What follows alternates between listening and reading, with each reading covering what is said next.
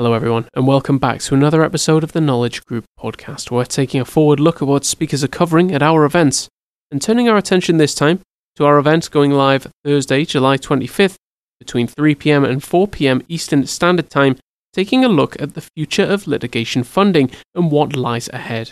We're going to be joined by a panel composed of John Harabedian, an associate investment manager and legal counsel at Bentham IMF. We're also going to hear from Julia Gewolb, a director of underwriting at Validity Finance LLC. More information about our panel, the full agenda, and how to sign up and listen to this event will be found in the description box down below. You'll also find the code podcast25, and when used at checkout, I'll get you 25% off that very first webcast registration. Let's hear from our panel now. I'm John Harabedian. I'm a, an associate investment manager and legal counsel for Bentham IMF a litigation funder based here in the United States and throughout uh, the world in Australia, Asia, and Europe. Um, the main points that I'm going to be touching upon um, are, can be put into four buckets. The first bucket is really the trend that we're seeing, which is an increasing adoption by law firms and companies of commercial litigation, and really their use of commercial litigation as a strategic finance tool uh, that helps them from a from a business standpoint, monetize litigation assets, which they can then use for other purposes of running and growing their business.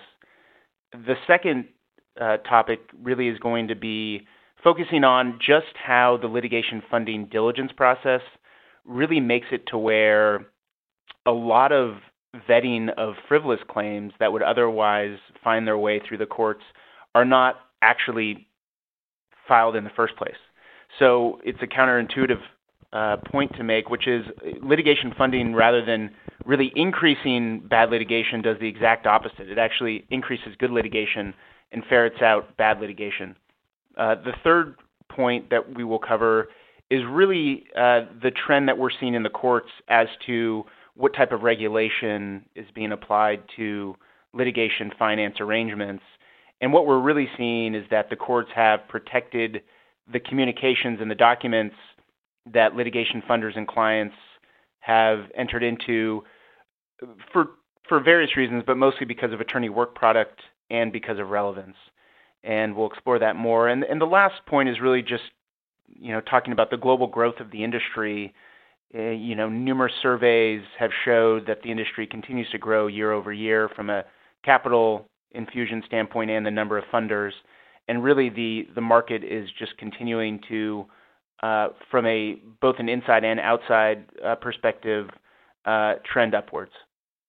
I'm Julia Gewolb. I'm the director of underwriting at Validity Finance, which is a U.S.-based funder of commercial litigation, um, and I've been in funding for several years now, and I'm excited about this discussion because I think in the last couple of years, we've really reached a point in the industry where we're uh, getting towards a, a, place of evolution where, where funding is here to stay. And that's really what's driving a lot of the topics that John and I are going to discuss on the 25th. Um, so, one of them, picking up on, on the growth of litigation funding globally, is whether there's also an evolving duty on attorneys to be informed about litigation funding, whether it's part of their Rule 1.1 duty of competence. So we'll, we'll take a closer look at the rules and explore that a little bit. Um, also touching on how exactly funders go about underwriting and diligencing investments. Uh, I'll, I'll, take a look at the use of artificial intelligence and data tools. It's a hot topic in lots of industries, and litigation funding is no exception. Um, so there are a, a, variety of tools that are emerging, um, and we'll take a closer look at how funders are or perhaps are not uh, really incorporating those into their underwriting practices. Uh, third, I'll focus on what's going on legislatively, uh, what kinds of, regulations are being discussed or in the works, or even in a few cases being enacted. Um, although, you know, as we'll go into further detail on the 25th, that tends to happen more on the consumer funding side than the commercial side, which is an important distinction to keep in mind.